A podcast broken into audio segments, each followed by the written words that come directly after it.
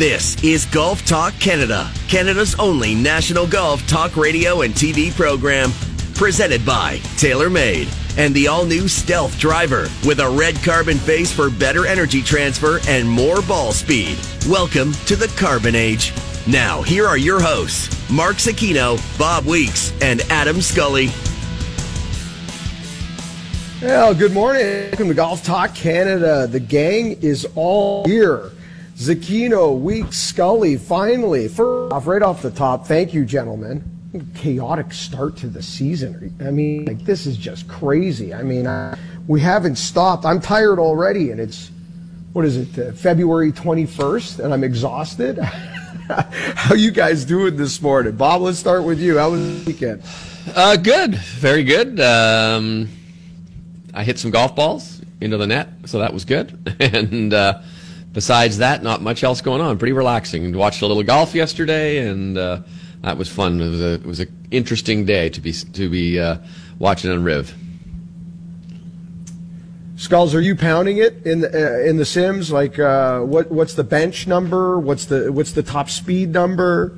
Yeah, you know, I, I didn't get a chance to go to a sim over the weekend, but uh, more working on some swing changes, some body alterations, I guess, if you will, after my, my visit to the Swing Lab Performance Center, and uh, really working on getting more flexible, trying to swing it more like DJ, although I'm nowhere near that, but hopefully some bigger bombs come golf season uh, here in the GTA. Okay, well, hold on, hold on. We can't just skip over this, can we, Bob? no, Trying I to mean, swing it more like DJ. I, I also want to find out when when he's going to start practicing his putting.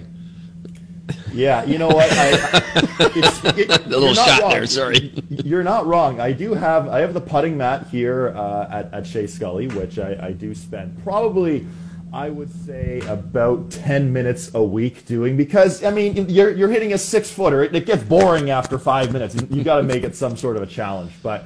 Uh, really working on trying to get my body moving in the right ways, which uh, we'll be having uh, Michelle from the Swing Lab uh, Theory or Therapy Center uh, on in a couple weeks to discuss how anyone listening can do the same thing. Uh, because when I went to this place, I learned that I have zero mobility in my spine. So trying to adjust that and learn to not only hit the ball with just my arms and my biceps, but actually use my lower body and my back too. So uh, looking forward to, to the upcoming season. Looking forward to, uh, to you guys learning more about this too. Well, all I know is this, Bob. If if uh, Adam's got zero stability in his spine, and they take a look at you and I, they're going to just take us behind the barn and shoot us. if he's got That's right. exactly. Exactly. I don't know. And I'm, I'm a little nervous. I'm a little nervous if he's only been swinging it with his ar- with his biceps and his arms. What's going to happen when he does unleash the kraken there and the kraken back? That's what, I don't know what's going to happen. Uh, Mr. Zecchino, you actually died three and a half years ago and forgot to lie down. Can, can you come this way? We'll just do that. We've got a crazy busy show. I mean, there is so much to get into. We're going to take a deep dive into everything that has transpired in the last seven days in the Saudi Golf uh, League drama. And hopefully, hopefully, this is now dead in the water. We're going to tell you why. We're going to hear from some of the biggest names in the game and what they've had to say. And it was just dominoes tumbling over. And no surprise that Greg Norman choked again on a Sunday. He did it again this Sunday. And now you got to wonder if Phil's just standing there out by himself, no bulletproof vest on, looking around, looking for some friends. We'll jump into this. We've got winners, weird and what. We're going to talk a lot about Riviera and the 10th hole. And I mean, I had the pleasure of doing a lot of the coverage on the isolated feed for just 10 this week for PGA Tour Live. And I got to be honest with you guys. I could sit there all day and watch guys just come through 10 at Riviera. I mean, it might be the best hole on the PGA Tour. Now, that doesn't come without controversy. Some people can't stand it, especially as the edges have gotten sharp over the years. Are still good shots being rewarded? I believe they are.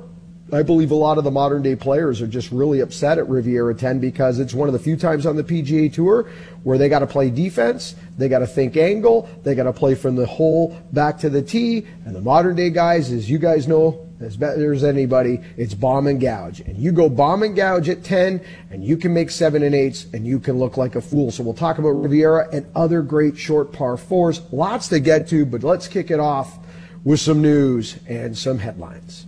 News and headlines are brought to you by Sandbagger Hard Seltzer. Sandbagger. Everybody knows one.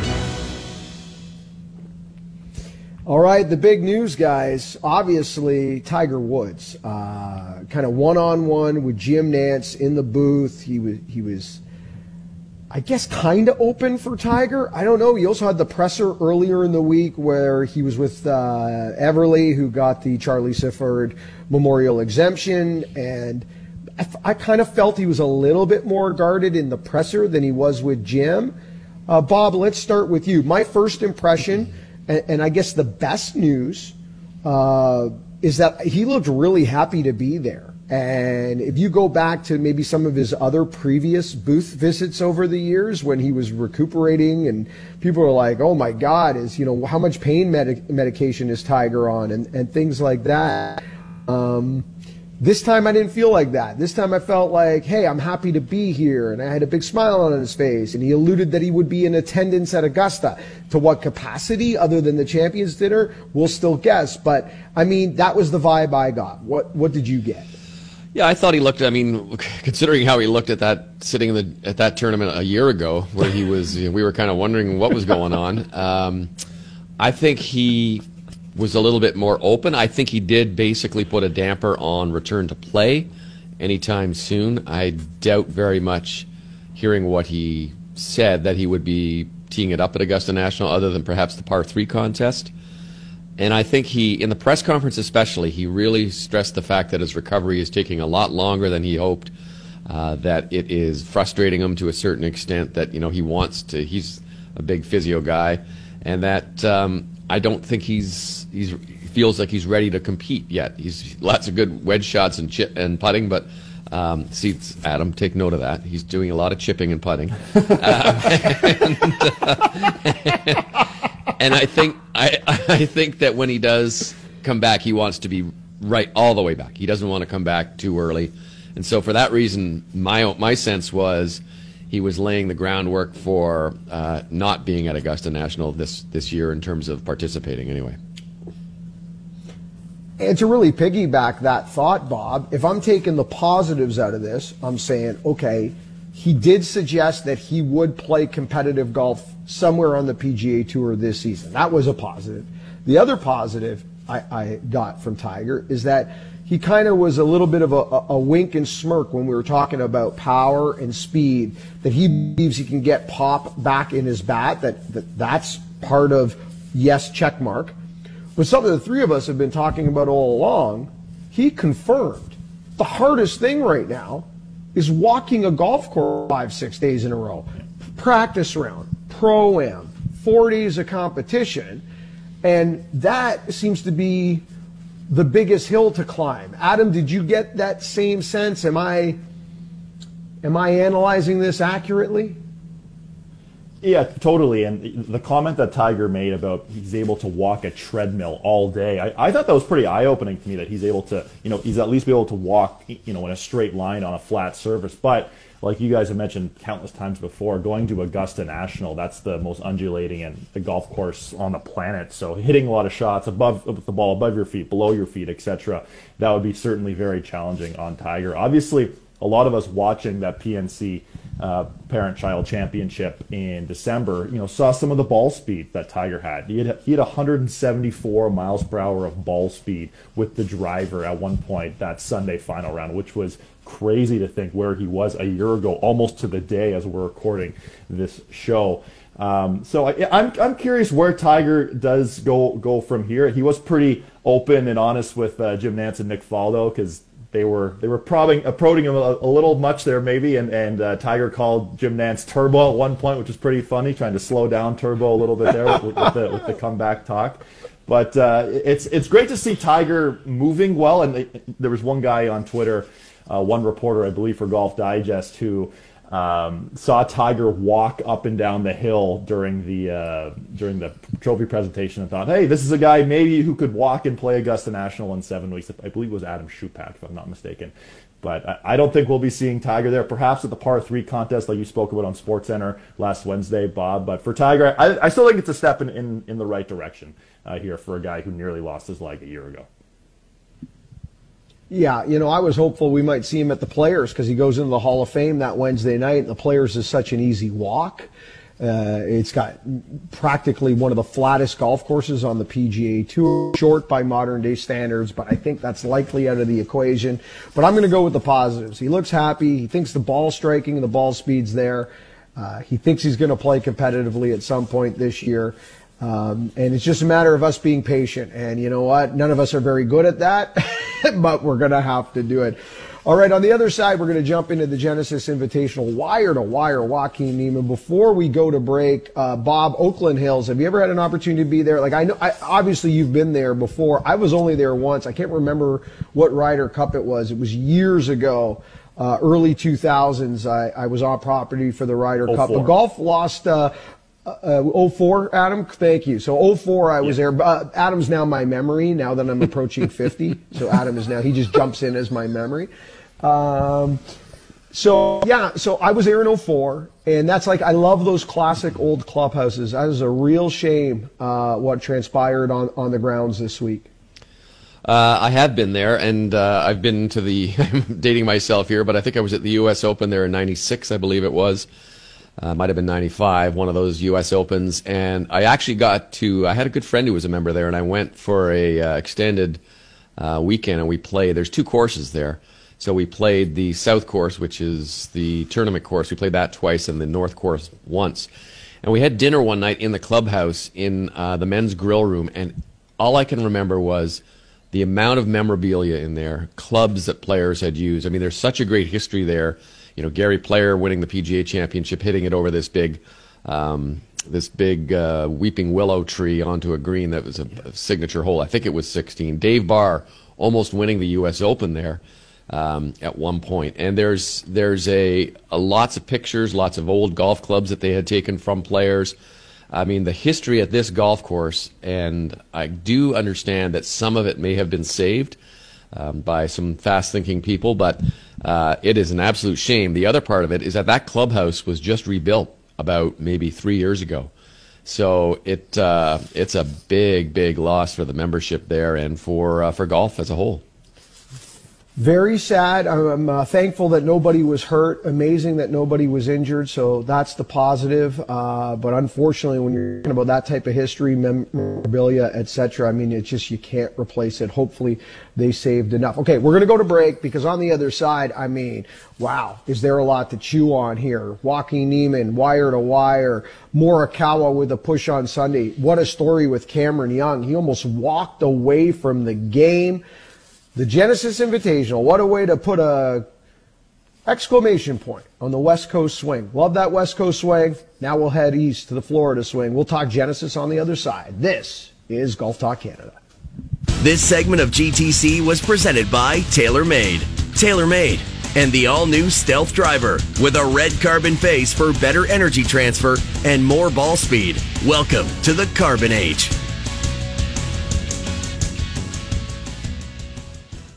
Is Golf Talk Canada, presented by TaylorMade. This segment of GTC is brought to you by Caddy Time, the Uber like app that allows golfers across Canada to find affordable, qualified caddies to any round. Visit caddytime.com. Download the app or talk to your PGA professional today. And welcome back to Golf Talk Canada. I totally forgot. New sponsor, Caddy Time just been working too hard. I totally. We're going to get into caddy time in about a month's time. We'll have uh, uh, a few of the the principals on Golf Talk Canada as they start their launch. Uh, very cool concept. Love to get people walking. Anything that gets people walking in the game of golf and gives uh, uh, kids or new pros an opportunity to. Uh, make some money and get more engaged with the game. always a good product. So we'll get into that and more to come. Okay. Genesis Invitational, Joaquin Niemann, a two-shot win over Collin Morikawa and Cameron Young. let's obviously start with Niemann. Uh, it is his second career PGA Tour victory, but obviously the biggest win of, of his career. This is a signature event, uh, Tigers event. It's an invitational. The history of the LA Open, uh, Ben Hogan, Hogan's Alley, etc., has hosted major championship. Um, this is a big one, and to do it wire to wire and become the first player to do it since Charlie Sifford in the '60s, uh, very impressive. He, he almost broke the all-time scoring record. The even par on Sunday is not going to do it. Uh, before we uh, chew on this a little deeper, let's hear uh, from our champion, uh, Joaquin Niemann.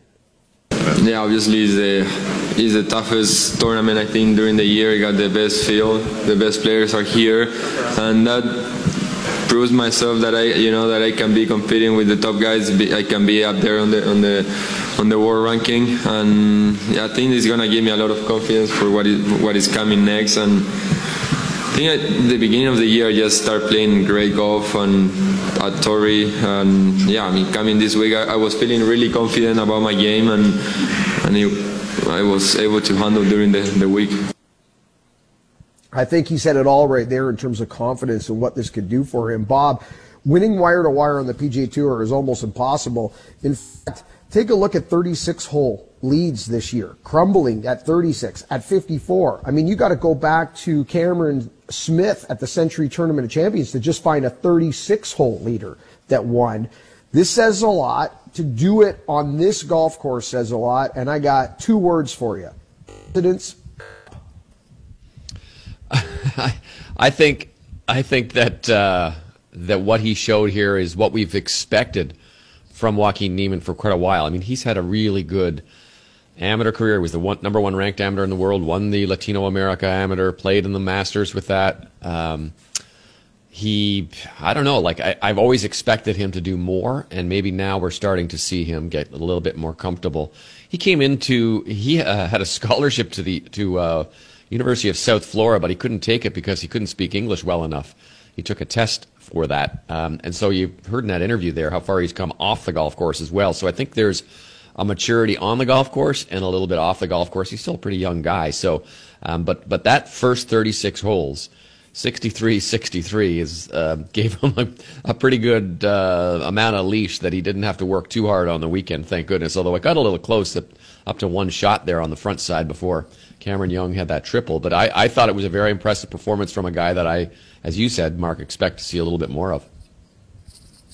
And Adam, to Bob's point, he said, "Oh, I got a little closer on the weekend. The first 36 were impressive, but I mean, it's hard to play with the lead on the PGA Tour guy. We watch we watch some of the best in the world just gag at home with four and five shot leads. Man, DJ uh, a year or so ago blew a six shot over on the other side of the world.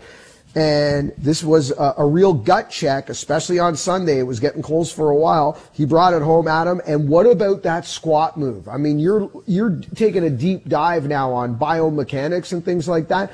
I mean, this is the best players in the world using the ground in their golf swing.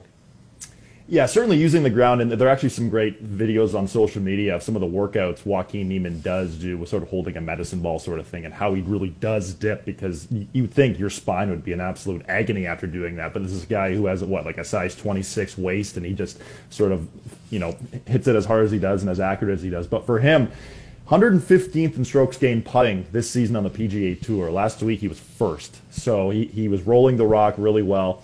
And you mentioned those first two rounds, and that was basically, you know, Joel Dahmen had the comment after Friday's second round saying he didn't think he could scramble it around uh, in, in 16 under par through two rounds. It was as if he was playing a different golf course. It was so much fun to watch him uh, come down the stretch. And even, even after Cameron Young did hole out on that 15th hole, uh, to make it interesting. Joaquin Niemann misses a four or five footer lip out there for, for par, but he, he came back strong down the stretch. And how about that tee shot he hit on 18, 69 feet in the air? This almost like a stinger driver, kept it really low.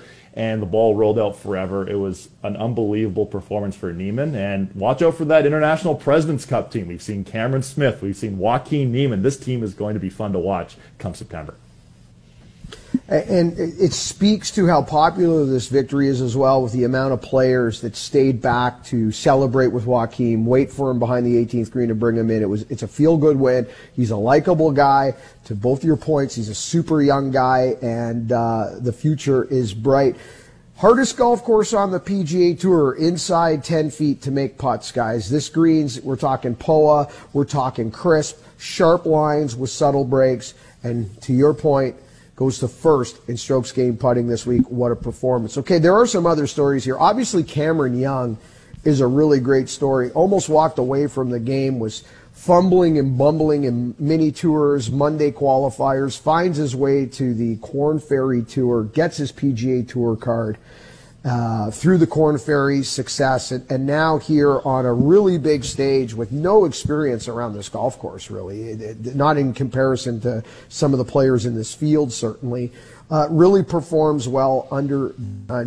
Uh, but Collin Morikawa, who it just, I don't know, it, it took him a few days to get his legs, but you know, almost takes over number one in the world. Bob, for I mean, it feels like for the last three, four months we've been saying um, okay, with the win this week, or with this type of mathematical outcome this week, Collin Morikawa can take over number one in the world. He almost did it again here, and I have no doubt in my mind, Bob, knowing what we know about Riviera, uh, this is a ball striker's paradise.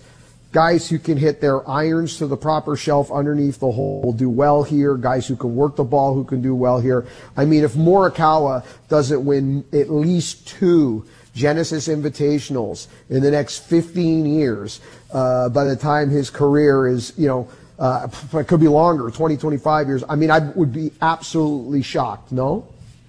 Yeah, and and you know, it is a it is or it does seem to be a a, a course for this horse for sure. Whether you have a great ball striker like Collin Morikawa on a traditional old school kind of golf course that Riviera is, but if you look at his year so far, and it's even some of the of last year I mean, the guy has played well on just about every kind of golf course, right? Don't forget he won the won uh, he's won so many, on so many different courses. But if you look at where uh, second at the CJ Cup at the Summit, that was not really a lot like the Genesis, like Riviera Zozo Championship seventh, uh, Sentry tied for fifth. So.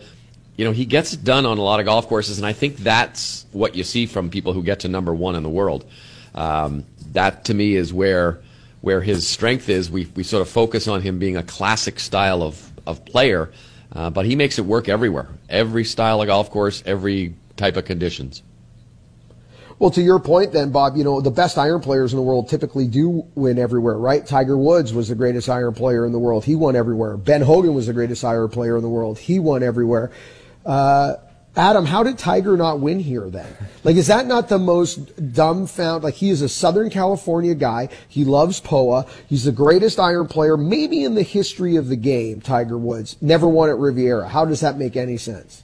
Well, it's puzzling. You know, Tiger actually addressed that with Nantz and Faldo on Saturday's third round, and he said he always had issues reading the greens at the Genesis Invitational, and this is one of those things. Even you know, in 2020, I believe he was last or second last in the field after making the cut. Uh, just sort of, it's it's puzzling to see how he didn't win at this place, especially where iron play is at such a premium. And you know, talking about Morikawa too he was only 26 in the field in strokes gained approach the green, but on the greens, he gained nearly seven shots on the field putting. He was third in the field in strokes gained putting. This is a guy who obviously went for the grip adjustment, more of a saw or a claw, whatever you want to call it. Won the Open Championship last year. If he can marry the strokes gained approach and strokes gained putting together, look out come Augusta in the major championship season. This guy could go on an absolute heater.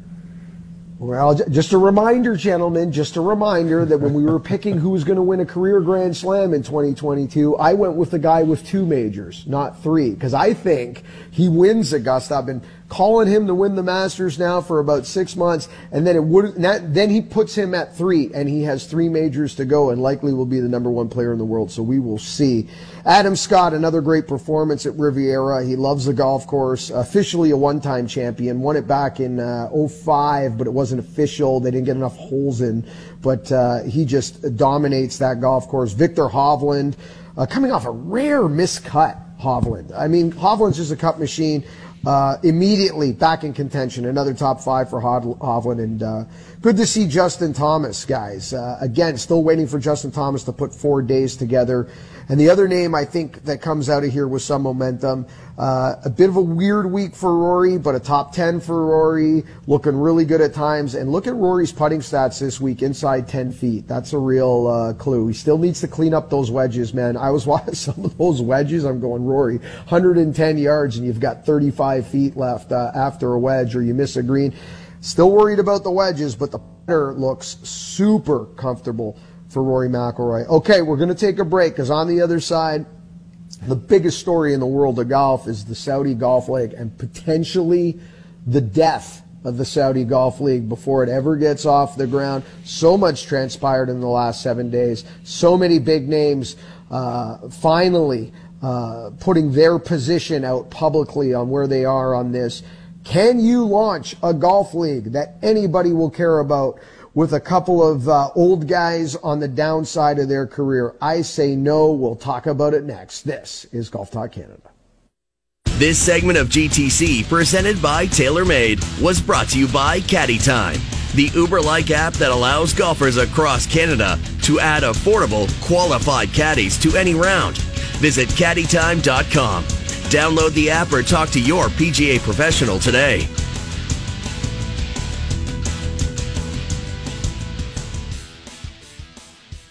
This is Golf Talk Canada, presented by TaylorMade.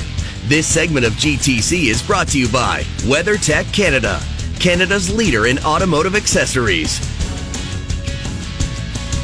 And welcome back to Golf Talk Canada. Zecchino Week. Scully, the gang is all here. If you've been following any of the golf news in the world of golf, you know that the biggest story out there looming, the large elephant in the PGA Tour room, was uh, the LIV, the Live Saudi Golf League, uh, headed up by Greg Norman, who's had a bone in his pocket against the tour since the early 90s.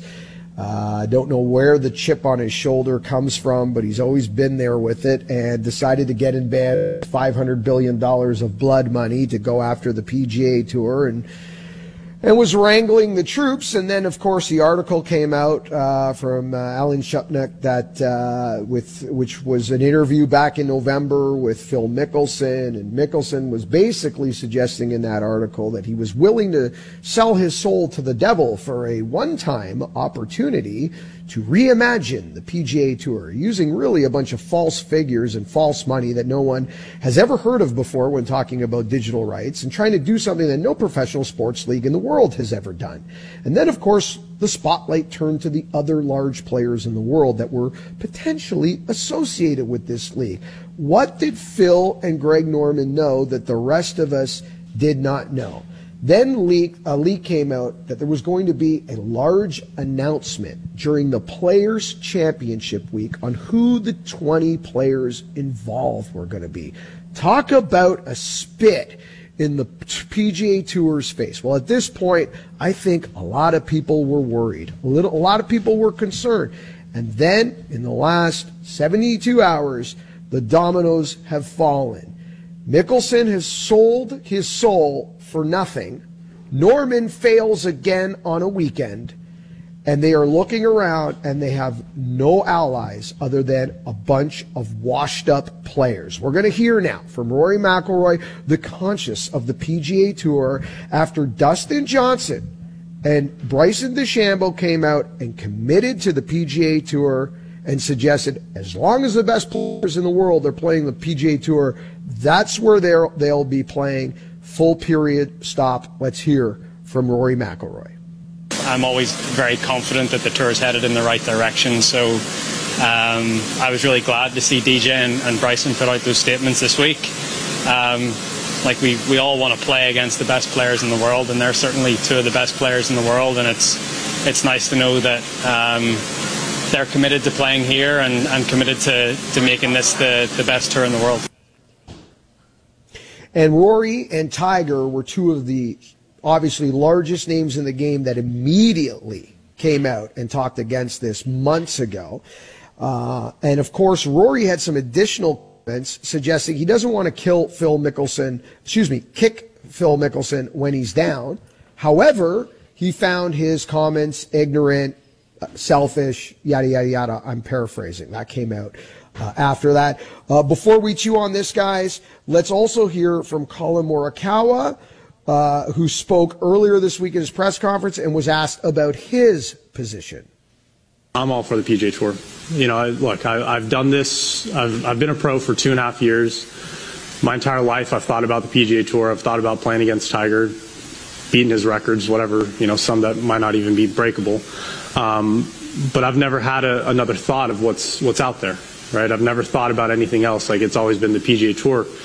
And, and has it opened up things for, for us as professional golfers to open up, you know, things for the PGA Tour to look at what to do better? Absolutely. I mean, we've seen a lot of changes, some good, some bad, some that are still going to be amended, I'm sure, as time goes on. But um, right now, I mean, you look at the best players, you know, that I see, and they're all sticking with the PGA Tour, and that's where I, I kind of stay, and that's where I belong.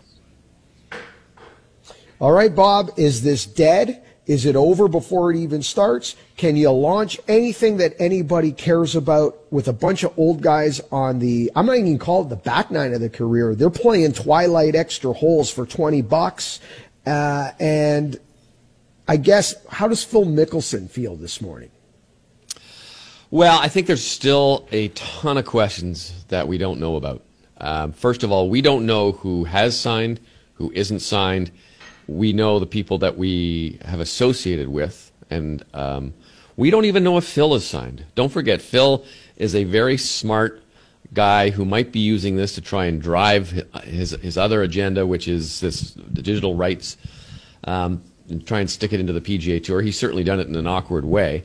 But I think until we kind of know exactly who the players are, and you're right in, in suggesting that the, the ones that we have um, tied to it or think they are there are over the hill guys. It's uh, as Rory called it this week, the pre-champions tour. And I think though that there is still uh, the other question that I have interesting is what made Bryson and DJ come out this week at the same time, and if they were going to commit themselves to the Saudi League, why did they suddenly switch over? I mean, there's sort of thoughts that there's something else going on behind the back of the scenes here by the PGA Tour. They're fighting obviously for their uh, property as well. So, you know what we what we think we know on the top line is exactly what you said. A tour that probably can't sustain itself with those names that we think are out there. I'm interested to see what's going on behind and underneath the scenes, and I don't think that's going to come out for a while, one way or the other. Well, I think there's a couple of things going on here, and, and I'm just I'm just kind of speculating right now on stuff I've heard, hanging around, piecing stuff together. But there's a few things. There's a PR nightmare. And yes, you are going to sell your soul. Yeah, but the soul also comes with money attached to it the other way. Sponsors are going to bail on you in in this PR nightmare. There are going to be a lot of golf brands that a lot of these big names are associated with, and other brands that they represent, banks, financial companies, etc., that don't want anything to do with this. I think there's going to be financial ramification for anybody that chooses to do, and they hope that that huge money coming from Saudi uh, Golf is going to offset the loss. We'll see. That's a math question. Morally, there's another question going on here, and maybe that's part of it. I've also heard, and we've heard rumors of this, Bob and Adam, for the last couple of uh, months. They are working on a PGA Tour version post FedEx Cup golf league where it is a team concept. They will play. It is bonus cash for the top 20, 30 in the world. Put them in a team environment and do this series that would replace what we now see as the fall series they would allow other golf tournaments to operate in there. They would not be part of the FedEx Cup, and we would put a line through what we now know as the wraparound schedule. Lots to still determine, but to Bob's point, there is so much going on behind the background. Adam, okay, let's just spit it out. These are the names that were still attached to us. We're talking about Lee Westwood. We're talking about Ian Poulter. We're talking about potentially Justin Rose, Adam Scott. So it's not like these are not household names. People know. But, I mean, let's be honest. We're trying to go toe to toe with the best golf league in the world. If, if I'm Dwayne The Rock Johnson and I'm starting a football league, I ain't going toe to toe with the NFL. And if I am going toe to toe with the NFL, I ain't having Doug Flutie as my marquee guy in 2022. Maybe in 1999, but that's what this feels like right now. You know, it, it totally does. And you wonder, like Bobby mentioned, you wonder what change or what, what happened with Bryson DeChambeau and Dustin Johnson to put out these statements. DeChambeau, in particular, was one of the guys who it was reported on the No Laying Up podcast that Bryson DeChambeau was telling PGA Tour players he was done with the tour, full stop. He was, he was going to play uh, in, in the Saudi Golf League. I'm really curious where this does go uh, as we move forward. Jason Kokrak had some tom- some comments to Golf Digest, basically saying he wants to retire by the time he's 44, so he can watch his kids grow up, and basically implying that he wants to go get a bunch of money and, and play golf and doesn't really care that much about his PGA Tour legacy. Um, but Rory McIlroy, as he always is, he's one of the best interviews in the game of golf. He's an honest guy. He's on the PGA Tour board.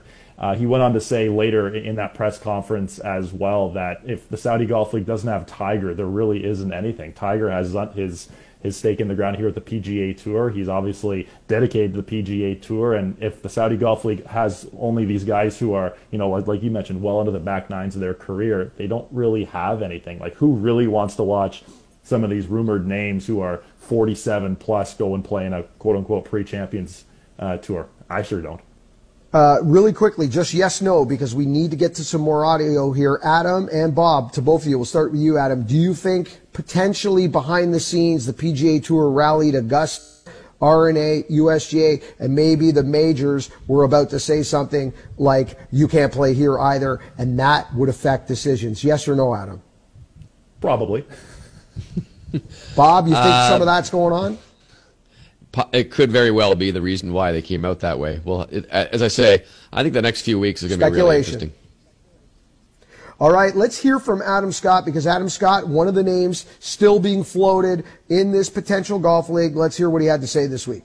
I think the schedule they're proposing is very appealing to probably most golfers, I would think. Um, you know, depending what your what your goals are in golf, I think the schedule is very appealing. So, from that side of things, I would consider doing that for sure. From a lifestyle side of things, yes. Have you had any discussions with them at all? Yes, yeah. But like everyone else, we're sworn to secrecy. Well, you know, I, I, I got to be honest with you. I'd sell my soul for just, you know, a few extra hours a week. Okay, let's hear Rory McIlroy. This was the uh, comments that I alluded to earlier based on uh, the Phil Mickelson article and Rory's reaction uh, to Phil's comments and, uh, and Phil's position so far. I don't want to kick someone while he's he's down, obviously, but I thought they were naive, selfish, uh, egotistical, uh, ignorant. Um, a lot of words to describe that uh, interaction he had with Shipnuck. It was uh, just very surprising and uh, disappointing, sad. Um, and I'm sure he's sitting at home sort of rethinking his position and, and where he goes from here. And I just like to run that on a two hour loop in a Golf Talk Canada special, but we can't do that. So let's hear from Justin Thomas he's done a lot of great things for the PGA Tour. It's a big reason it is where it is, but you know him and others that are very adamant on that. If they're that passionate about it, go ahead. I don't think anybody's stopping them. Do you feel like it's getting to a point where it's almost like either do it or don't? I, am way past that. I've, I've heard way too much talk about a lot of players that are so done with everything, but they keep hanging around, so clearly they're not too done. And, and finally, Pat Perez. Uh, Pat Perez never short of an opinion or shy of a microphone, which is uh, part of the reason he's he's a fun guy to get uh, a word from. Let's hear from a PGA Tour veteran, Pat Perez. You know, I asked a question this morning to another player. Why didn't he play Phoenix and why is he not playing here? He's never missed these. You know, I'm, I'm surprised he didn't play. I, I don't know. I don't know what Phil's doing. I know Phil's got a lot of stress in life right now, and you know, I, I don't know what he's doing. You know, I know he's not speaking for me, and you know, I, I actually really don't care really what he has to say about anything because I, I, just don't. Because uh, he doesn't speak for me, and you know he's had he's had an amazing career. He obviously thinks that there's something else on the other other side for him going down the line. And if he you know if he gets it, great. I mean he's, he's made you know 800 million dollars in the tour. I don't know what could be so bad about the tour. Very interesting there comments, and, and he raises a great question. Where will we see Phil Mickelson next? Because these are events he would normally be at. We've got a Players Championship in March. Does he have the gall to show up there? And obviously, he is a champion, a multiple champion at Augusta. What does he do at the Masters? Okay, guys, before we go to break, two questions for both of you. Start with you, Bob. Same Adam. Coming to you, Adam, for the same. Bob, does this league get off the ground? In your opinion, yes or no? And part two, do we still get the scheduled announcement that we were anticipating Players Week, or do you think that announcement gets buried or pushed back? Uh, first answer, I think yes. Second answer, I don't know when that schedule will come out yet. I really, I mean, you know, there was a rumor of six tournaments that they were going to play. That came, that was on the on a No Laying Up podcast, and so I don't know where. I don't know where it stands right now, but I would be very surprised if there is anything before the Masters in terms of a schedule. All right, Adam, uh, does this get off the ground or is it dead? And second part, do we still get the scheduled announcement Players Week, the salt in the wound presser or release?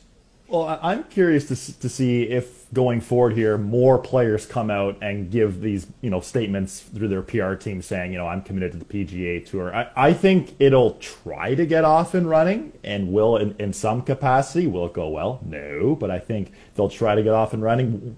As for the Players Championship, I think that would just like the timing of that would just be brutal. Sort of, it's the PGA Tour's flagship event. All the best players in the world are generally at the Players Championship. I, I think that announcement will be delayed, but I'm sort of curious to see if it does get off the ground, what it does look like, even if the players are all 47 plus and well past their primes and their in their careers. But for Phil Mickelson, the next time we see him play, what's the atmosphere going to be like in the crowd? Is he going to be booed for the first time in his career? I don't know. Yep. Yeah, big, big possibility for that. I've always been a very big Phil Mickelson fan, and uh, I have uh, really, really lost a lot of respect uh, for him and his legacy and, and some of his choices uh, in the last several months. So we will see. Okay, on the other side, we're going to put a bow on this. And guys, I hope they come out with announcement Players Week. I really do. Because that announcement is going to be weak and it's going to be a pathetic announcement and I hope they try to do it Players Week because they're just going to get buried. On the other side, we'll wrap one, we'll preview two. This is Golf Talk Canada. This segment of GTC presented by TaylorMade was brought to you by WeatherTech Canada, Canada's leader in automotive accessories. This is Golf Talk Canada, presented by TaylorMade. This segment of GTC is brought to you by Play Golf Myrtle Beach. No destination in the world can match Myrtle Beach's volume of golf, quality, and value. Come discover why Myrtle Beach is the golf capital of the world. Welcome back to Golf Talk Canada. Speaking of Myrtle Beach, Canadians are flocking once again now uh, with recent announcements and things getting a little easier. And there's going to be a Can Am Cup announcement coming up in the next month or so. So looking forward to that.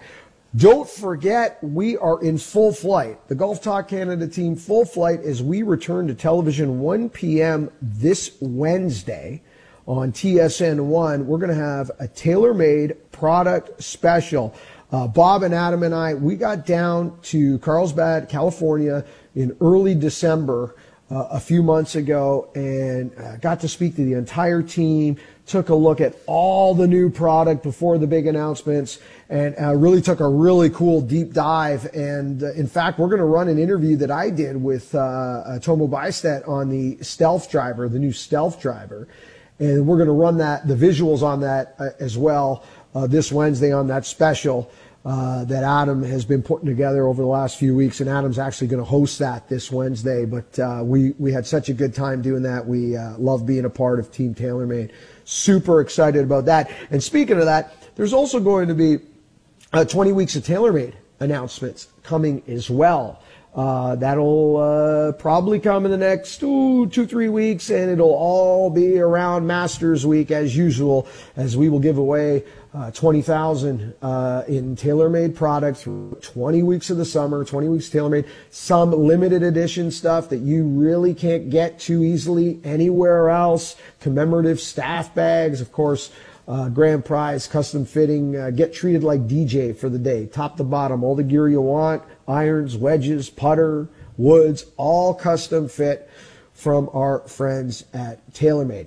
Uh, coming up in hour two, I mean, I had such a blast uh, covering that 10th hole this week. I mean, I, I, was working with Will MacKenzie, who was my analyst for the week. Will, two time winner on the PGA Tour. And we just had a, a great time. We were, we were working main feed and we were working 10th hole. But I said, I'm, i could literally sit here all day and just watch the 10th hole. In fact, I would love a made for TV event where we just did a tournament on the 10th hole. Just mm-hmm. keep the guys going through the 10th. We're going to talk 10 at Riviera and also some of the great part, short par fours in the world of golf. And I think 10 is right on the top of that list. We'll do it in hour two. Winners, weird and what, get you caught up on leaderboards, all coming up next. This is Golf Talk Canada. This segment of GTC, presented by TaylorMade, was brought to you by Play Golf Myrtle Beach. No destination in the world can match Myrtle Beach's volume of golf, quality, and value.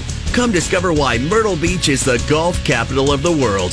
Thank you for listening to Hour 1 of GTC. Don't forget to follow us on Twitter and Instagram at Golf Talk Canada. For show archives, podcasts, and all things GTC, visit golftalkcanada.com. And don't miss Golf Talk Canada Television weekly on the TSN Television Network.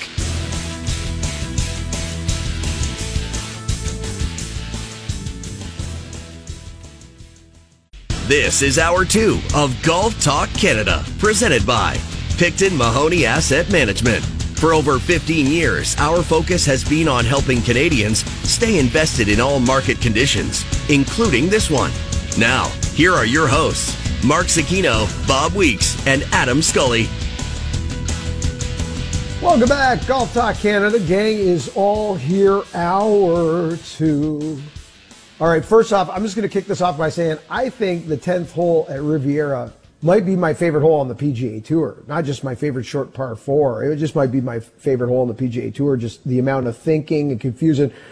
I said something this week. I said, you know, we're just, the tour's just west of Hollywood. And if you did a feature film on the 10th hole, a Hollywood blockbuster, the title would be Confusion because that's what the look is on players' face when they walk off a 300 yard hole where they could have made two and they instead they got six. And it's just so much fun. Now, I looked at this, guys, from the perspective of uh, best short par fours in golf from a, a from a professional golf standpoint because you know we've all played a lot of great short par fours around the world that you know cameras never see that never been part of major championships etc like that. So i looked at it more from a world of golf perspective of where the players play. Uh, 10th is my favorite. Bob what else comes to mind? And uh, are you on the boat with me? Like you love 10 the way i like it? Because there are it's not a ton but there are a, a, a percent of people that think the hole has gone too far that because we're now talking about 12 13 stimp meter, some of the square footage of the green is kind of I don't want to say eroded, but the, the, the, edges have gotten sharper over the years, The good shots are no longer being rewarded. I'm not there, but some people are. So where are you on this, and what other great holes come to mind? Uh, you know, I'm thinking that it is a hole that's become better as time's gone, time has gone on. So if you had a 315 yard hole when this golf course was first built, there probably weren't a lot of people thinking about driving it. Now you can drive it. And I think anytime you see a PGA Tour pro standing on the tee questioning what to do, thinking about what the options are, uh, not just roar back and let it rip, then I think you've got yourself probably a pretty good hole. I don't know. I don't know. You know what the best way to play it is, and I'm not sure if there is. It might depend on what your game is, but obviously, the further right you go, the tougher it becomes. The better your wedge shot has to be, and it's uh, to me, it's one of those. Mo- it's one of the most intriguing holes also because it's on it's really it's not like a a, a gorgeous hole like it, the land it's on is pretty mundane it's pretty pretty sort of basic there it's it's not something that you stand up on the tee and you go wow, look how beautiful this is. But um, in terms of something that compares to it, I really can't think of anything off the top of my head on the PGA Tour. Uh, there are lots of drivable par fours out there. In fact, pretty much every tournament has one, or they move the tees up to allow them to drive it. But I don't think I've found. I, I, I can't think of anything that puts as much uh, question uh, into a golf swing and a golf choice as this one. I agree with you, and there are some good ones. In fact, we saw one back at Phoenix. 17 has become a great drivable uh, par four because you know there is uh, elements of changing the end of a golf tournament, and it was built that way. To your point, Bob, they're not converting it to a short par four, which we're seeing a lot of now in the modern day setup. So I agree with you a thousand percent.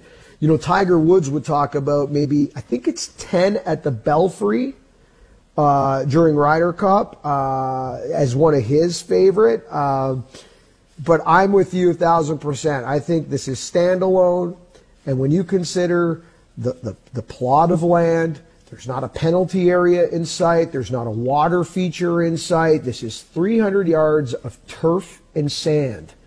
I mean, it's just, it's absolutely brilliant. Adam, what do you think? And like, do you think it is cross? Again, there were again there were some people this year that said cross the line. Now I'll give you a stat. We had almost 100% of the field go for this green this week. 97% and change went at this green. That's the highest total we've seen since 2003. And I believe when the final numbers come out, which I didn't look at last night, but I bet if I looked at them this morning, this is likely the highest total ever. Um, you know, it was hovering around 80% really for the last decade. There were 20% of the field that would lay up. Now there's a, nobody laying up at this green. And I think part of the reason there is they've come to the conclusion that, I mean, that 76 yard wedge shot is almost impossible, uh, to, certainly to anything beyond that mound in that back right corner. You just, you just can't trust that wedge game. And the greens were like concrete this week. So it, again, it dialed it up once again. No wind, which is hilarious too, because you throw some wind on this, right? But I love it, Adam. Where are you at on this? And is there anything close on the PGA Tour? Yeah, so you mentioned the guys going for the green, and that's where I was going for uh, with my point. So Justin Thomas was one of the only players who laid up all four days, thought about it for the strength of his game. He trusts his wedge game, especially you know that back right pin or anywhere on the back of that green. If you miss your spot by a yard, a foot, you're probably going to be chipping your next shot potentially in a plugged lie from an uncomfortable spot in the bunker. You mentioned wind as well. Not much wind this past week at Riviera. We, we've seen in years past, last year, the year before, some really crazy wind conditions, guys putting it off the green, especially to that back pin where maybe you thought this is sort of teetering over the edge, but this is just such a great risk reward shot. A, a lot of guys now, if, if the temperature is, you know, 75, 80 degrees, are hitting three wood. They're like not even hitting driver because driver goes too far. We, you know, Thomas Pieters missed the green 40 yards over the green. You know, guys like Adam Scott missed it so far left and, you know, had a really hard time making par. That's why it's such a great hole. Even you know we saw last year in the playoff at the Genesis Invitational, Max Homa is totally stymied by a tree and the pins in the front, of course, and you know has to get up and down from a, a pretty tough spot to try to win a golf tournament. And, you know, we did just that and held on to win on the next playoff hole. So I, I think this is just a, a great risk reward hole, uh, one of, one of, if not the best on the PGA Tour. Um, some other holes come to mind. I mean, you mentioned 17th TPC Scottsdale. Simil- very similar as well. There's just water on the left side at the 17th at TPC Scottsdale. That green as well, especially the back, uh, that back pin uh, at, at 17 at the stadium course can really cause some issues. We've seen people in the past chip it into the water there at times. Uh, other holes, you think of the third hole at Augusta, probably not drivable most of the time. I mean, the uh, Bryson DeChambeau tried to drive it a few times at the 2020 Masters in November, ended up hitting a shot into an embedded lie, couldn't find his golf ball. Uh, I'm curious though as well. Lastly, the 14th at Quail Hollow, where in the 2017 PGA Championship, Graham DeLaet almost made a hole in one there when he was barely hanging on for dear mm-hmm. life because he was battling some back issues that weekend. His ball hit the pin on that hole. There's water way left uh, when they move up that uh, that tee, you know, 50 yards or so, that makes it more drivable. Generally plays around 350 yards. But in terms of short par fours in the PGA Tour that are drivable, Riviera still to me is the best of the best. All right, I want to take this uh, quickly in a different direction uh, before we go to break because I think there's something else here in this hole that maybe we're not talking about enough. And I am not suggesting for a second that we should be just keeping our eye off the ball and saying, oh, let's just uh, let, let the professional golfers go find another 15, 20 yards, 30 yards. I'm not suggesting that. But I'm not a fan of putting horses back in the barn, right? I was never a fan of that with the belly putter. Oh, we made a mistake for the last 30 years, put it back in the barn, right? Oh, we made a mistake, square grooves, put the, I mean, that's what a lot of times what our governing bodies do. And now they're talking about that with distance. I am okay with limitations and guidelines like they did with the face of drivers a few years ago, right? So I am fine saying, guys, we need to keep the ceiling here and we need to just kind of play around this level because the game can't handle another huge ball like it's seen in the last 20 years of distance. That, that you can, you can buy me into and you can also buy me into bifurcation as well where you can tell me right now if Joe blows at 150 yards and thinks he hits at 220, that he needs it, I'm fine with that. I really don't care. It's a different sport, and then you can choose to play which sport you want to participate in. That's what helps us grow the game. I really don't care. I don't need to watch a weekend hacker, hacker pretend that he can play the same game as Justin Thomas. It doesn't work that way. If they choose to, fine, but it doesn't have to be that way. So I've always said there's a setup issue in the game of golf. Not a distance issue, a setup issue. We got to be smarter with rough, smarter with angles, all those types of things.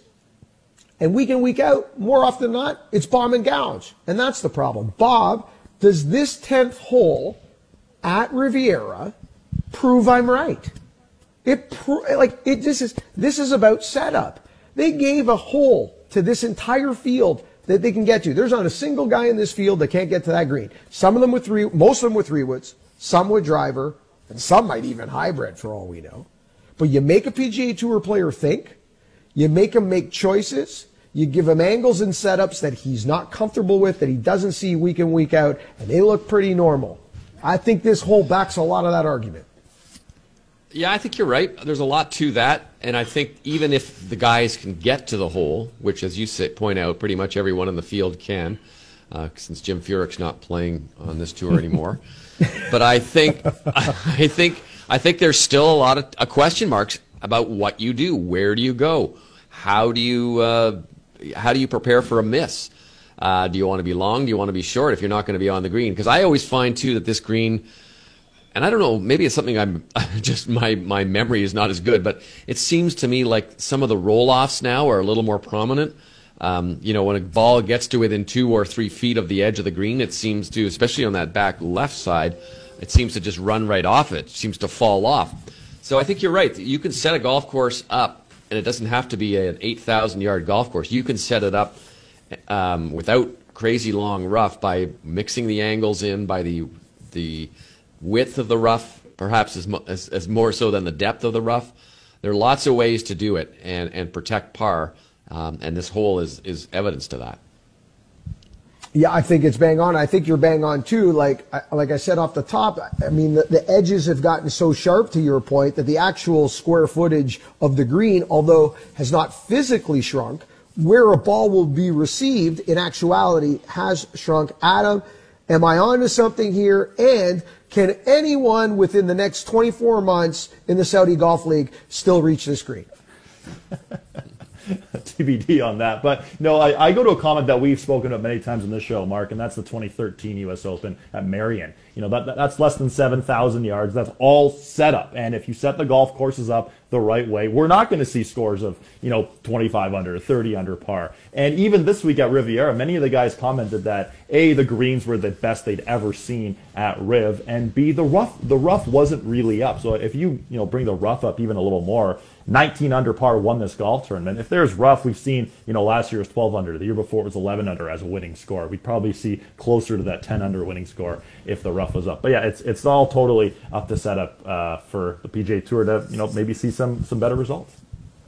Well, this is a great segue, guys, because on the other side, our friends at TaylorMade have come up with a way to find those incremental gains and those tiny lines of performance working within new driver rules that came in about a decade ago, where we go, how do we give every player in the game, including the average player, the 20 round a year person, the five uh, round a year person, and the world's best, just a couple more miles per hour working within the new driver rules. And it's a conversation that when we're not on the air, you'll hear a lot of people talk about, oh, they can't make drivers better anymore. They got COR limits now, blah, blah, blah, blah, blah. Oh, they've already figured out a way to reduce spin. So there's no other ways to gain miles per hour. That's impossible, blah, blah, blah. Wrong.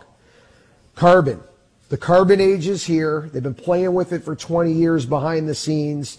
And our friends at TaylorMade have mastered it and figured it out now to the point where it's worth bringing it to you. On the other side, Tomo Bystedt, the man behind the scenes at TaylorMade, going to walk us through the new stealth driver that you've probably seen on TV over the past couple of weeks. This is Golf Talk Canada. This segment of GTC was presented by Picton Mahoney Asset Management. For over 15 years, our focus has been on helping Canadians stay invested in all market conditions, including this one.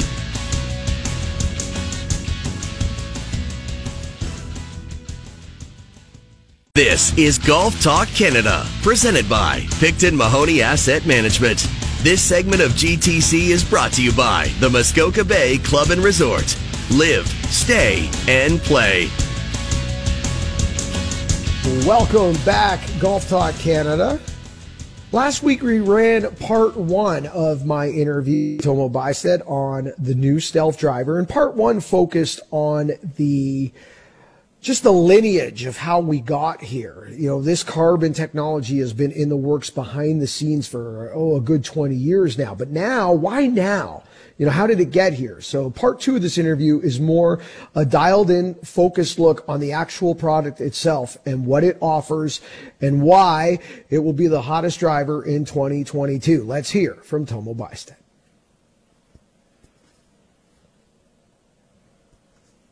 All right, Tomo, we, we you know we chatted about the great story and how long this has been in development, and now let's take a look at, mm-hmm. at the new stealth driver. Uh, it, it, first of all, the color combo, it's gorgeous. I love the blackout. I, I think the red face is, is, a lovely accent. But let's start with the, I guess the most, uh, the model, the Stealth Plus, the one that you can personalize the most. Mm-hmm. Uh, walk us through some of the new points of this as well as a lot of uh, TaylorMade fans are going to notice a lot of technology that has stayed with the product, made it so successful the last five, six, seven years. Yeah, so obviously the big story is the face, right? And and you know the 60-layer carbon fiber face is, is you know the breakthrough that you know is going to deliver that massive difference performance that we've seen in the past. And so um, behind this kind of red design, a lot has gone into the engineering of it. We talked about the 20-year journey of getting to this point, but ultimately what it's going to offer you is, is better energy transfer at impact and really delivering ball speed gains uh, that uh, that the carbon face promises. And I think uh, around that uh, face design, we're also going to see obviously a bigger face. And so one of the things that we wanted to deliver with the carbon was now that we can make the face lighter, use that lighter weight to be able to make the face larger and again, giving you a bigger sweet spot. Think about tennis rackets going from small to big. It's a big help for a lot of golfers to have that bigger face to hit at. So certainly from a depth point of view, it's a bit deeper face. And so um, we know that miss hits are going to be really good on this driver because of the larger face. But looking beyond that, like you said, there's a lot of sort of tried and tested technologies here. Now they require a little bit of re-engineering because of the fact that, hey, now we have a carbon face and it does change the dynamics of the head quite a bit. But there are obviously some obvious things that, that have carried over from previous generations. Certainly the sim shaping is one of them. So we talked about with SIM the shape and motion technology of that high crown and having that, that sort of inertia generator feature that helps you, again, get good head speed, but also really good MOI. And we want to make sure that, again, the forgiveness aspect of it, having this weight back and low is really important. Uh, creating fast head speed is obviously important as well. Now, looking beyond that, the sliding weight track is back. A lot of people like that in the original sim. With Sim 2, obviously with the carbon sole, that wasn't something we could do because we had to machine the back of the face. Now it's back because we have carbon faces. We're able to even extend this track a bit longer than it was to, again, give the golfer that draw to fade bias adjustability. Uh, we also have the speed pocket. It's a through slot speed pocket. Great for those low face misses, still getting good ball speed, lowers the spin a little bit on those low face misses, as well as the loft sleeve system. Is that a two degree loft sleeve? That's a two degree loft sleeve. Again, gives you a huge range of adjustability. So, for example, for this 10.5 hit here, you're going to go all the way from an 8.5 all the way to a 12.5 loft, which is which is huge, obviously, for dialing in exactly the trajectory you need to hit it at. The other thing too, which is actually new on this club, is the way that we swing weight these clubs. So all the new drivers will have this new TSS. It's called TaylorMade Swing Weighting System, uh, and this is a way where we build a club in custom. For example, if you want an underlength club with a uh, different shaft, different grip, we can actually swing weight it appropriately using this weight at the back.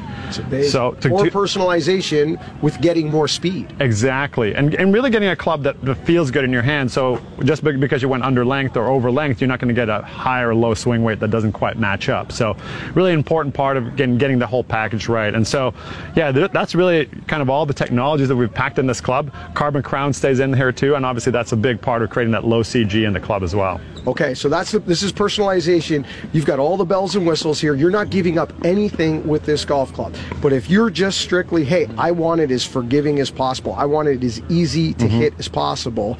You can move up from there and move Yes. into a different stealth model. So we've got two other stealth models, and the first one I'm going to show you here, other one is just a stealth core model. Just it's just called stealth, and this is really called stealth because it's going to fit the widest range of, of golfers. You're going to see these in play on tour. Uh, I'm sure we're going to have a handful of tour guys playing this model. It's a bit more forgiving. It spins a little bit more than the plus, uh, but what we've really done is we've taken the weight out of where the track would be in the plus model and put all the weight in the back here. So we have a lot of weight concentration here. The total mass in the back of the club is about 30 grams, all included here with the weight and the structure of the metal. Um, but it's going to feature all the same other technologies. So you're going to still see the, obviously the same uh, carbon twist face. You're going to see the same sim shaping. You're going to have speed pocket, FCT, and the swing weighting system in here as well. But again, really offering a lot of forgiveness for the player who again values that more so than maybe getting lower spin and adjustability in the plus. So give up just a hair of personalization to get a little bit more forgiveness if you're that person who, you know, falls into a large lane, as you said, in terms of the custom fitting uh, world, and most players are probably going to fit into that just nicely. And there's one more One more club. we can go here, Yeah. which is the HD with model. the HD. Yeah, so we've kind of retooled the HD to really be um, both a forgiveness club and also something that offers more draw bias with a high launch. So the HD simply stands for high draw, which is a, a golf uh, shot that I think a lot of people w- aspire to hit. You know, so if you can't hit it naturally, this club will help you get closer to that. And so what we've done is we've, we've moved the CG around. We've actually added a little bit, uh, you know, a, a, a little bit of loft. Uh, really positioned the weight a little bit more in the heel. So we, this entire inertia generator feature has been shifted down to the heel, still offering great aero, but we're able to maintain this back weight with a bit more heelward CG. So again, promoting that sort of 10 to 20 yards of draw bias for the golfer with a bit higher launch. And this model also comes in a women's cosmetic as well. It's just going to be called Stealth Women's, but in that kind of gray finish, uh, which is you know a little bit different from this kind of all black look that we have with the men's model. And we should put this into some perspective for our viewers. You said 10 to 20 yards of draw bias. Mm-hmm. So for those uh, of our, our viewers that hit a 30 yard slice, it's a 10 yard fade now, 15 yard fade. That's Mm-hmm. Correct. a big difference on on a golf course. Absolutely, and I think you know again, a lot of guys aren't going to suddenly hit draws with this, but if you have a slice tendency, it will just lessen that quite significantly. And I think a lot of people that we've seen, certainly in a fitting scenario, you'd see a surprising number of people fit into this club for sure. Tomo, amazing story again. I love the story this year. The product looks amazing, and this is going to be a huge hit. I can't wait to get in the bag. Thanks again. Thank you. All right, Bob, I saw you on social media getting dialed in up at uh, HQ. So what what you get dialed in on? What what model and what did you learn? Because you and I always say we learn something when we do this, right? We do, and uh, I actually, I actually um, didn't get fit for my driver this time. I'm still Oh, waiting okay. on that one. I got fit for the irons, and something that we uh, we can talk about as well is that the stealth is not just the driver or the woods. There's stealth irons, and I was going back and forth between the 790 and the stealth stealth irons. Um, and they're, I mean, they're game improving irons. I'm an old guy. I don't hit it high enough. I don't get enough spin on it. But this really helped. And I was getting crazy distances, uh, in, increases like eight to 10 yards on some irons, which were ridiculous just by uh, Jared Deal, my fitter, who um, magically put the right shaft and everything together. And I'm going to go back up and get get the driver fitting done uh, in a couple of weeks. So it's uh, I hit I did like you two guys. I hit hit it down when we were down when doing those interviews, and um, it is. I don't know. It's it's significant the changes. That's all I can say. I know every year, all the equipment companies come out and say it's bigger, it's better, it's higher, it's longer, it's stronger. But every once in a while, there's one that comes out and you go, yeah, this really is a change. This really is an improvement, and you can I think everybody who takes a, a test ride with this golf club will find that. Adam, your numbers were ridiculous on this thing. Like they, yeah. they were, we were, I, I was laughing as we were shooting it.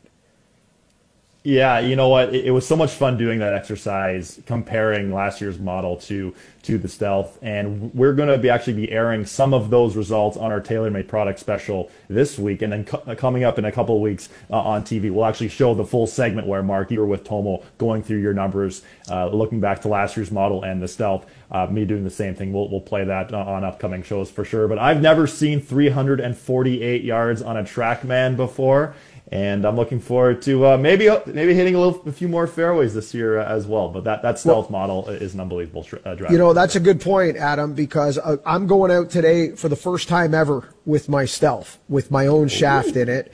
And I took it on the driving range the other day before I went to the studio, but I'm actually going to play golf with it today.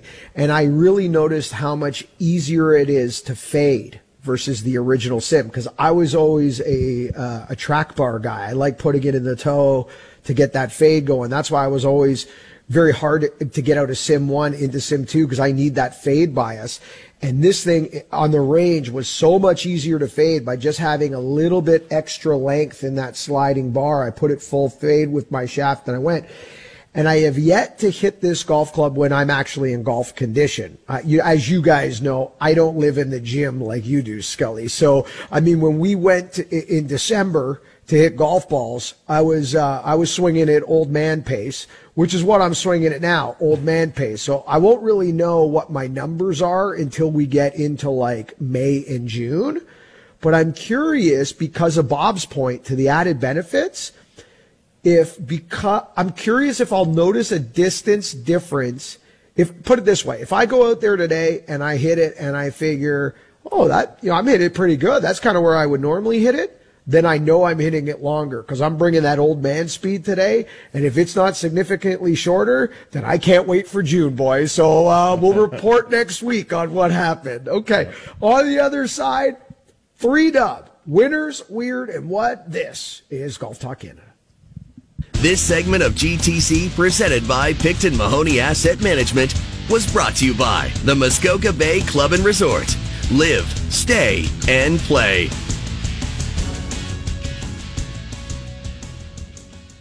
This is Golf Talk Canada, presented by Picton Mahoney Asset Management.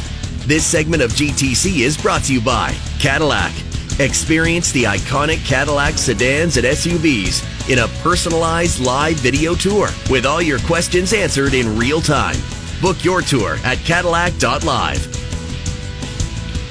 Welcome back, Golf Talk Canada, Zecchino Weeks, Scully. The gang is all here. We are back to TV Wednesday. We are in full flight, and if we are in full flight, that means a full edition of Winners Weird and What. And Scully, this week the tea is yours, sir.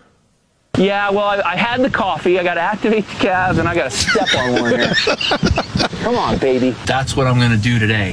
Hit bombs and attack the pin.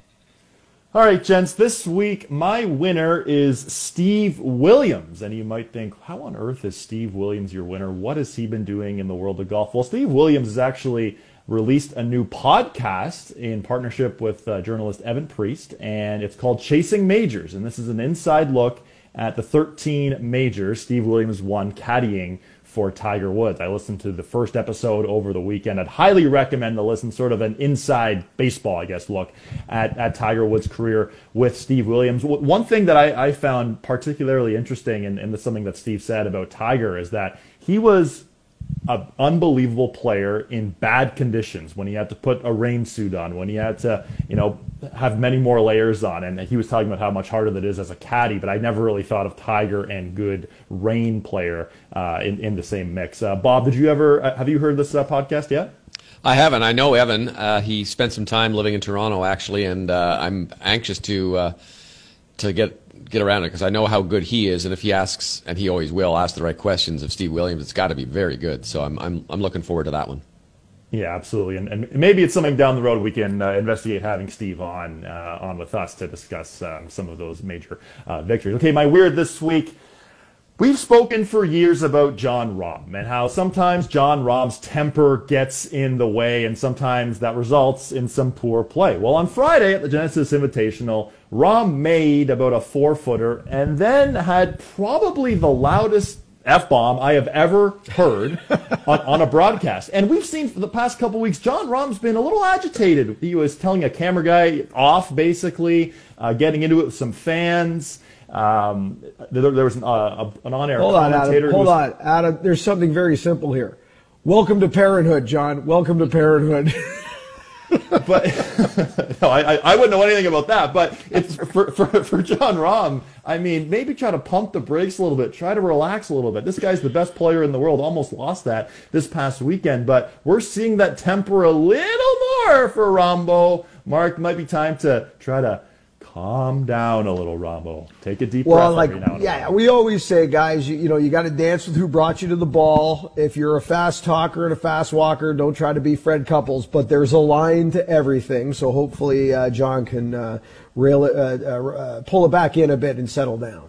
Okay, and, and my what this week Tiger Woods at his press conference on Wednesday. Now, we were all anticipating an update of when we might see him again. And generally, during Tiger Woods' press conferences, you don't maybe really learn that much, especially about things from years past. But Tiger filled us in on a little detail from his first ever tee shot back in 1992 at Riviera that I, I hadn't noticed. I don't know if any people had, had noticed. And, and that's the, the credential everyone gets, whether you're a media member or a player or a caddy or anyone involved with the tournament. Tiger actually had his lanyard or credential in his left pocket as he was hitting his first ever tee shot on the PGA Tour. You think, how on earth is this possible? And he was describing that he wanted to make sure security would let him in to go hit that tee shot. Bob, had you ever noticed this before? no, I've never seen. I can't say I've seen that before. Uh, the lanyards are pretty big these days too, so I can imagine that uh, it was it's a good thing he didn't throw them off as he came through. Yeah, certainly uh, an interesting little tidbit there from Tiger Woods, and hopefully we see Tiger Woods playing on the PGA Tour at some point in the near future. Okay, that's it for me, Mark. The tee is now yours. I'll answer the question. You want answers? I think I'm entitled. You want answers? I want the truth. You can't handle the truth. All right, guys. My winner this week was going to be the 10th hole at Riviera, but I know we already like, you know, poured over that in an entire segment. So I'm just going with Riv. I mean, Riviera is just such a unique place in the world of golf. I mean, nothing looks like Riv with the, the, the sycamore trees and the, the barranca and, and all the different colors and, and definitions and the extreme lines. And there's no trickery. It's in front of you. They don't grow eight inches of rough. And yet every year it stands up to the modern day game. It is brilliant. Uh, ben Hogan, I'm sure, is looking down going, yep, that's exactly how that golf course is supposed to play. Firm, dry, and fast. We need more of that in the game of golf. Love Riv. Okay, my weird.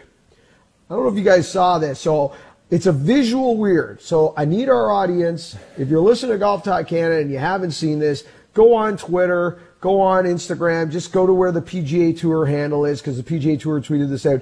Did you guys see Collin Morikawa almost walk directly in front of Justin Thomas's tee shot? Like, you take one in front of the 10th tee, it's lights out for Morikawa. Like, Bob, have you ever seen a guy cut in front like that? Like, it's not, by the way, this was day four. It's not like he doesn't know that, that, that tee deck's there.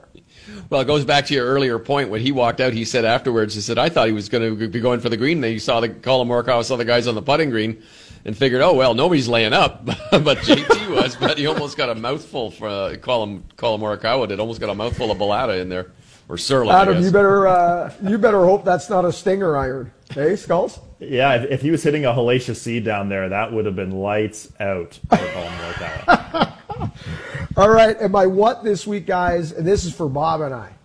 What another win for Bernard Langer. Another oldie gets it done. He breaks his own record. He was already the oldest winner ever on the Champions Tour. He breaks his own record, and this is a significant victory on the Champions Tour. Why is it a significant victory? Well, we're in the start of a brand new season, and he is only two wins behind the all-time record of Hale Irwin. So Bernard Langer inching ever so close to becoming the greatest PGA Tour Champions player of all time. And one could argue, one could argue that he is already there because Bernard Langer is doing it in a competitive environment on the Champions Tour against the likes of Jim Furyk, Steve Stricker when Steve's healthy, Phil Mickelson, etc. This is a very different Champions Tour than the one Hale Irwin played against. It used to be you turn 50, for two years, you got an ATM machine, and then the next crop of 50 somethings would do it.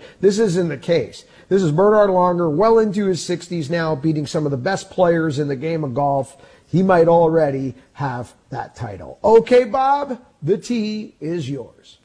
So, so what do I do? Just aim for the pond? No, you're not supposed to hit it into the water. But you hit it into the water. I know I hit it into the water. Well, why do they even have water if you're not supposed to hit it there? Because it's fun! We're having fun!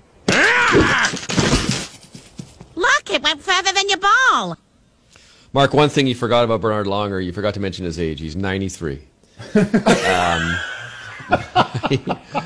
my winner this week is an unusual one. In fact, my first two, uh, my winner and my weird, are kind of connected to the Super Bowl.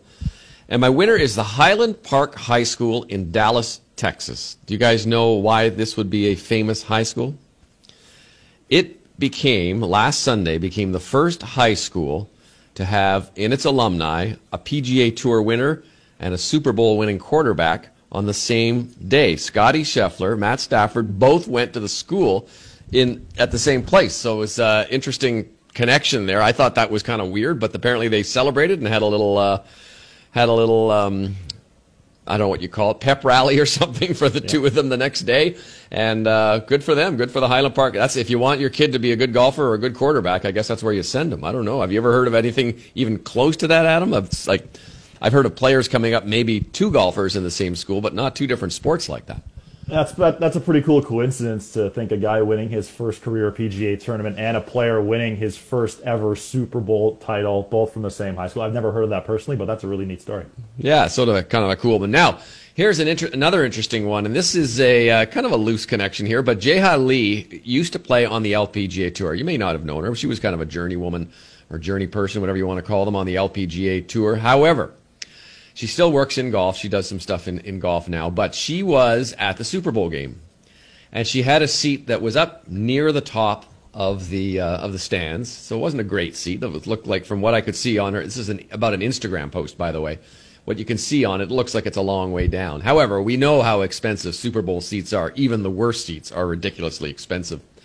She filmed a guy sitting in the row in front of her as the Super Bowl game was going on and he was sitting there watching the playoff at the WM Phoenix Open on his phone while the Super Bowl went out of there. And she said, Man, this is a dedicated golf fan right here. The guy, whatever it was. Anyway, luckily it didn't uh, go much past the end of the first quarter, I don't think. So I don't know, Mark, how, how dedicated a fan are you? Are you that dedicated? Well, I was working the radio broadcast, so I was looking at the clock going, come on, I get this thing over with. I got to get out of here. But uh, so I feel that anxiety for sure. well, anyway, my uh, what is uh, what a difference a bad 18th green can make in your standing. Michael Gellerman, who plays on the Corn Ferry Tour, last week got to the 18th hole and had a birdie putt to win the tournament, the LECOM Suncoast Classic. Guess what he did? He four putted. He went from winning the tournament to a tie for sixth on the final green. Isn't that just heartbreaking? I don't know either of you two guys. If you, could you think of anything more heartbreaking and more sad than this guy? The last the last putt was a bit of the third putt was a bit of a short one too, and then he finally tapped it in. But I don't know, Adam. Have you? I can't think of anything like that. There was a IK Kim, I guess, missed the little um, yeah. one to win a major one time, like a one foot putt one time. But boy, what a crushing blow that is. Yeah, such a crushing blow. You know, Lexi Thompson had, had a similar miss at, at the Yeah. final LPGA Tour event a couple of years ago. I also led uh, Team Scully in the mother and the parent-child tournament to a Mm. four putt on the uh, on the 18th green last year. We uh, we don't speak anymore. No, I'm kidding. Um, but uh, c- certainly certainly a heartbreaking moment for sure. Hey Bob, what about Scott Hoch above the hole on ten? And he's re- Yeah. and you could feel feel the anxiety when he reached for it. You, Oh yeah, or or Oh uh, my lord. Who was it on the at the British Open? Uh, Doug Sanders. Oh, uh, Doug Sanders. You remember he had it. Same he was try- thing. as soon as he hit it, as soon as he hit it, he went Yes. after it. Right. Oh, I mean, we've all So- been there, but a four putt, unreal. Oh, that's why putting's just a completely different game. I'm getting the EBGBs, guys. I got to play this afternoon. Let's let's calm down here, okay? And that's why I don't practice putting because it gives you the heebie-jeebies. there you go. There you go. All right, boys. And by the way, uh, I, we had something similar at my high school. On the same day in 1990, we had a guy drink 72 Molson X and eat his another guy eat his weight in pizza on the same day.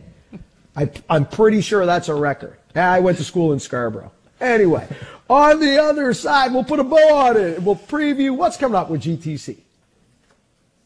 This segment of GTC, presented by Picton Mahoney Asset Management, was brought to you by Cadillac. Cadillac. Experience the iconic Cadillac sedans and SUVs in a personalized live video tour with all your questions answered in real time. Book your tour at Cadillac.live.